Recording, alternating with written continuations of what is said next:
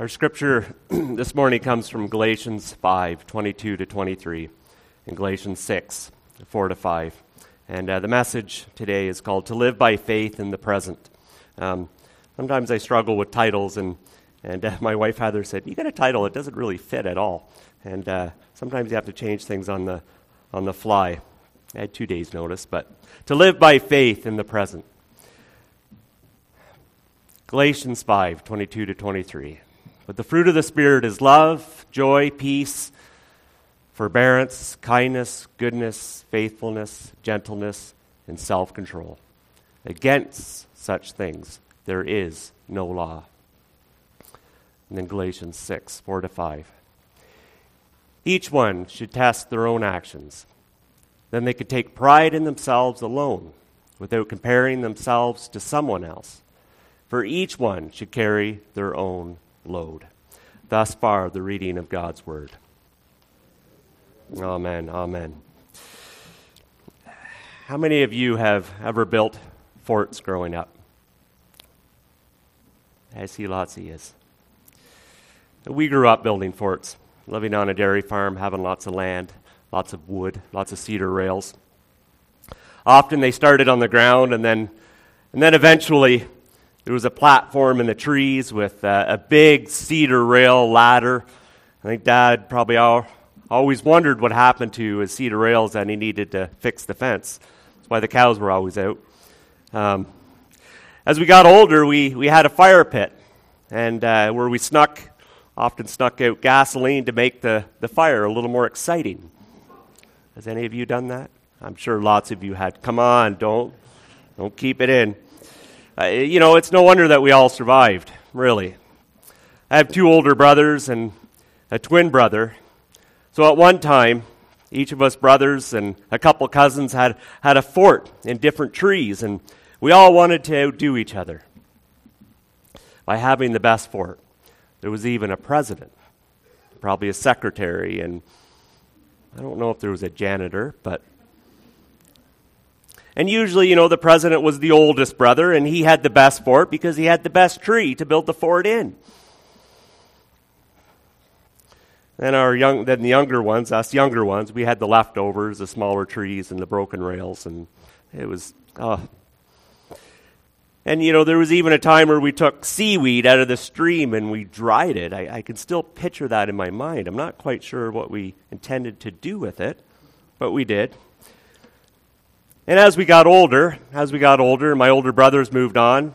My twin brother and myself and another cousin, we built a bigger fort out in the forest. And it started with one level and then two levels.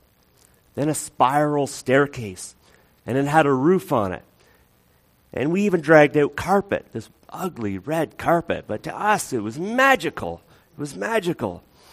The time spent dragging that material out was endless.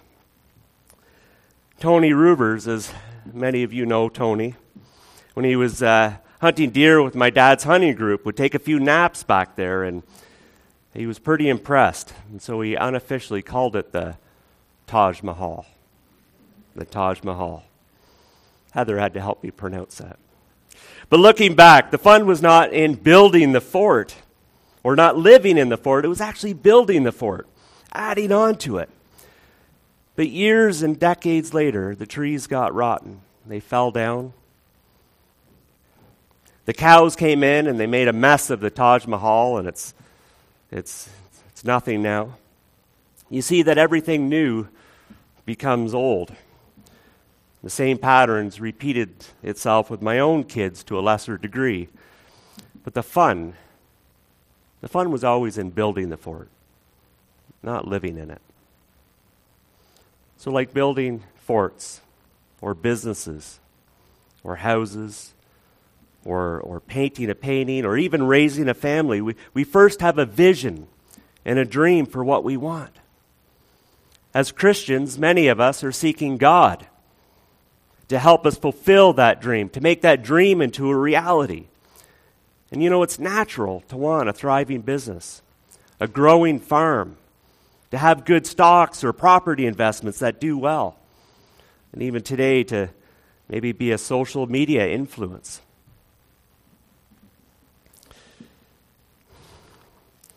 You know, and as a side note, as I was thinking about this, you know, we do need Christians that have good businesses, because they often make the most faithful employer.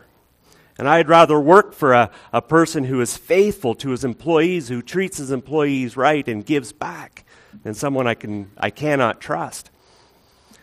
And it's true that those who are often most successful in life are that way because of good Christian character, which often compels them to be consistent and responsible in their work and with their employees.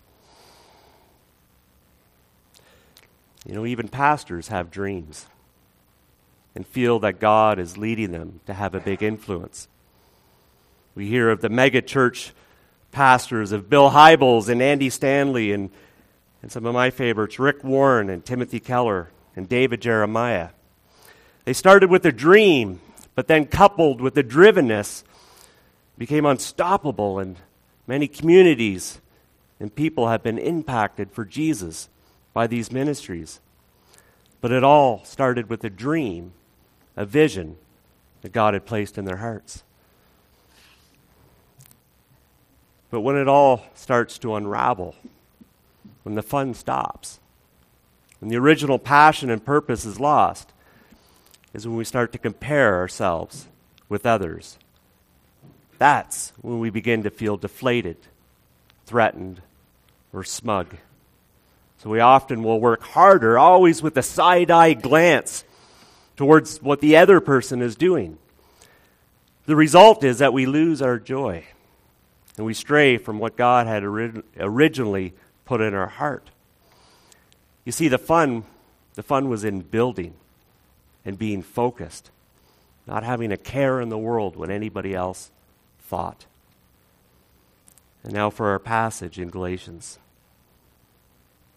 Brothers and sisters, if someone is caught in sin, you who live by the Spirit should restore that person gently, but watch yourselves so you won't be tempted. Carry each other's burdens, and in this way you will fulfill the law of Christ.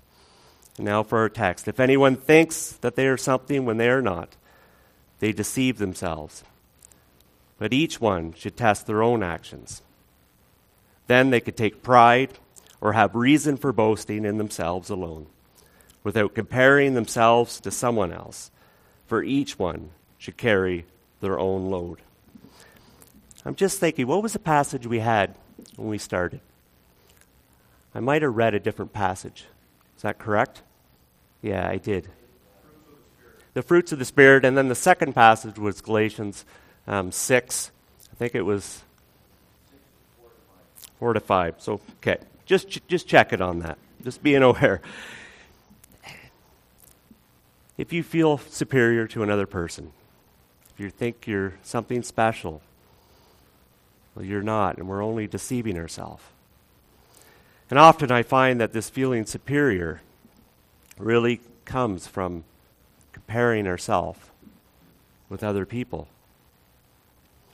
As we talked about last week, it really does tie a yoke on us.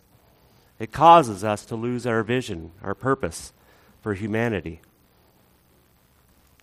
To miss that purpose of Jesus who imparts within us the law of love, which is the fruits of the Spirit.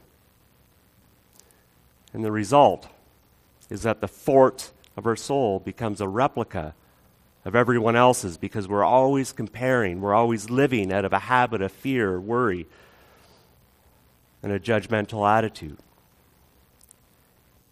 You see, nothing original, nothing of much value will come of it.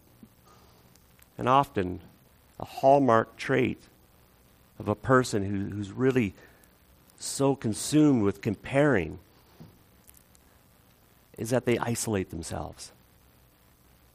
They isolate themselves from the community of God. And they can't listen to anyone else. They're closed off. And really comparing really has its roots in the 10th commandment. Thou shalt not covet. Thou shalt not want what another person has. And as Christians, that's why we continue to learn, come to church, fellowship, worship, read the Bible, get right with others when we offend them, and do the right thing whether we feel like it or not. Jesus didn't want to feel the pain and shame of the cross, but he kept the original purpose for why he came. Who, for the joy set before us, endured the cross, despising the shame, is now seated with God the Father in heaven. Back to the fort. Life was fun and innocent back then, because we took pride in what we were building. We had no time to compare with other people. So dreams for growth and following your God-given passions, they're not sinful. God has called each and every one of us to different levels of work, different talents. But it's in the comparing, that's when it becomes crippling. So I'm going to say, the desire to compare is always there. It's always there. It's still in me. I have to watch it each and every day. It's part of the sin human nature, whether you're rich or poor, popular or not, regardless of your personality. It was evident in the Bible, and it continues today. And as I was looking back, I thought of the story of Jacob and his two wives. And in Genesis 29:17, it says that Leah had weak eyes, and Rachel had a lovely figure, and she was beautiful. 1 Samuel 16:12, when God called Samuel to anoint David as king. And it said, so he sent for him and had him brought in. He was glowing with health and had a fine appearance and handsome features. Then the Lord said, rise and anoint him. This is the one. You can get passage after passage, I find, in the Old Testament that does the same.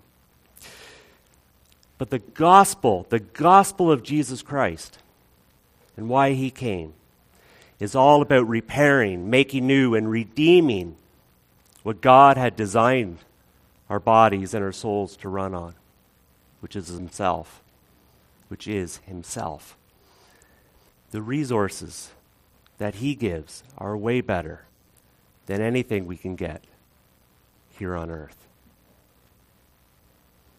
Think of the parable of the rich fool in Luke 12:16 to 21.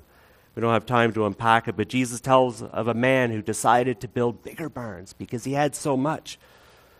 So he built bigger barns to store his plenty. And the man said to himself, you have plenty of grain laid up for many years. Take it easy. Enjoy life. Drink and be merry. I'm sure a lot of people looked at that farmer and compared themselves and said, man, boy, I wished I had what he had. He's got it made. But Jesus said that God demanded his life from him that very moment.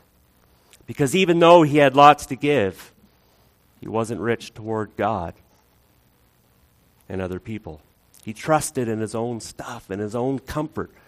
And he forgot what it means to be human.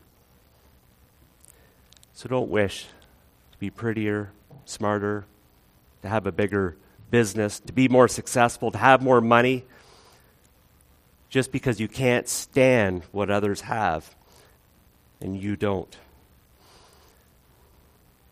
So if we do it for the wrong reasons, it's not going to work. The goalpost always moves. It's an illusion. You'll never attain it. John D. Rockefeller, the founder of the Standard Oil Company, the first billionaire in the United States, and at one time the richest person on the planet, was asked by a reporter, John, how much money is enough? And he calmly replied, just a little bit more. Just a little bit more. And that's why the gospel of Jesus Christ is so important. Understood properly, it gives true contentment. And it allows us to take pride in our own work, and what God has given us to do instead of thinking just a little bit more, just a little bit more. So what's God's dream for you? What's his vision for you? I'm not sure, but I do know that it's in the process. It's in the building of our forts, in the building of our lives, day to day, that we depend on him. To see him walking in the waves in the midst of the storm with no success, no goal on the horizon, but just the absolute confidence that everything is going to be okay. Why? Because he's holding our hand through the chaos of life. And even where we get to the point where Job was at. Job is a book in the Old Testament. He went through a lot. And Job said, though he slay me, yet will I trust in him. That is the purpose of God. This is what glorifies his life in us. So to say that tomorrow I'll put off that sinful habit, that yoke, that worry, that grudge, that phone call, that service, that thing that I know God wants me to do. I'll be obedient tomorrow. I need to make my money now. I need to get ahead. You don't know if you'll be alive tomorrow. You don't know when you'll pass. The insignificant things that no one else can see, though, God sees. So building the fort of our soul today is what matters the most. And it can't be learned in a textbook, a seminar, a sermon, or a podcast. It's learned by living life, and by living life in the present moment by faith. And when we compare ourselves to others, we can't pay attention to the present. It's impossible to carry each other's burdens when we're comparing our lot to someone else's. But when we live our lives loving and depending on him, we can focus on the here and now. We can be content in our own work and be led by his Holy Spirit. This is what it means to live by faith in the present moment. We'll call the worship team forward. And I just want to give a couple application points. Every day, find 3 things that you're grateful for. And tell your spouse, tell a friend, or write them in a journal. 2, don't think about what you don't have. Be grateful for what you do have. 3, fast from social media. There's always a bigger and a deeper story behind those pictures that people post. Create your own story so you can share it with other people. 4, find out how God has wired you, what gifts and desires he has given you. Then be led by his Spirit. I know that a book that really impacted me, because I struggled with understanding people and their personalities, is Personality Plus by Florence. I won't try to say her last name. It was just instrumental because it taught me that God has created people differently. And it helped me to understand the people that I loved. It helped me to understand them better. 5, just like building a fort, enjoy the process. Live in the moment. And these will act as a guardrail for your soul so you don't end up falling off of that metaphorical tree when we're comparing or side-eyeing up our fort with that of another. Amen. Amen. Let us stand.